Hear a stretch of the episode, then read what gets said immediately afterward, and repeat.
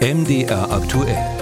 Hörer machen Programm. Sie sagen uns, was Sie beschäftigt, welches Thema mal ans Radio gehört und wir schicken dann unsere Reporter los. Und diesmal geht es um E-Bikes, genauer gesagt um die Leistung von E-Bikes, wobei sich das da in der Regel um Pedelecs handelt, also elektrische Fahrräder, deren Motor läuft nur, wenn auch getreten wird und er unterstützt bis maximal 25 Stundenkilometer.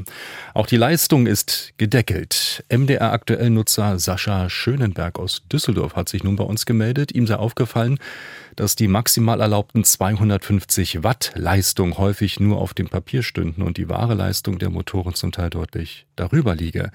Müsse da nun eine gesetzliche Änderung her, fragt unser Hörer. Beganswind hat nachgefragt. In Europa ist ganz klar definiert, welche Kriterien ein Zweirad erfüllen muss, um als Pedelec bezeichnet zu werden. Und zwei zentrale Punkte sind tatsächlich Unterstützung bis 25 kmh und das mit maximal 250 Watt. Nur geht es bei den angegebenen Watt nicht um die Leistung, sondern um die sogenannte Nenndauerleistung. Das sei etwas grundsätzlich anderes, erklärt Katja Legner, Verkehrsrechtsexpertin beim ADAC. Die Nenndauerleistung ist die Leistung, die das System konstant abgeben kann ohne dass die Komponenten, insbesondere der Motor, Schaden nimmt.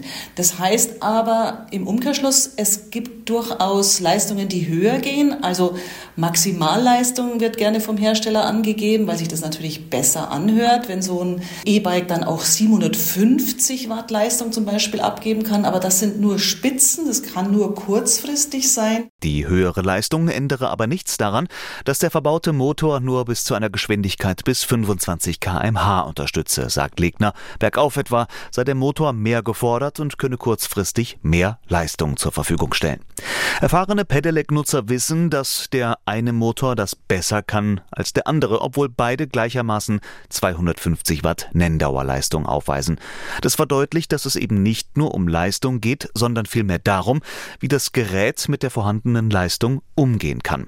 Dazu erklärt Konrad Krause, Geschäftsführer des Fahrradclubs ADFC Sachsen. Das Soll in einer bestimmten Zeit, es wird sozusagen ein bestimmter Prüfzyklus durchlaufen, und während dieses Prüfverfahrens soll der Motor eine bestimmte Temperatur auch nicht überschreiten. Und das ist, glaube ich, ein zentraler Punkt.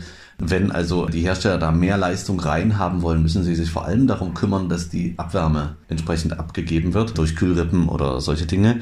Und ich glaube, am Ende geht es hier halt auch um Betriebssicherheit. Die Hersteller haben hier also einen recht großen Spielraum, denn entscheidend ist nicht die maximale Leistung, sondern das Einhalten der Prüfkriterien. Vor allem aber gilt, wer ein 250 Watt Modell kauft, der bekommt auch eines. Ansonsten machen sich die Hersteller strafbar. Erst wenn die motorgestützte Geschwindigkeit von 25 kmh oder die Nenndauerleistung von 250 Watt überschritten werden, wären Versicherungskennzeichen und Helm gesetzlich Pflicht. Musik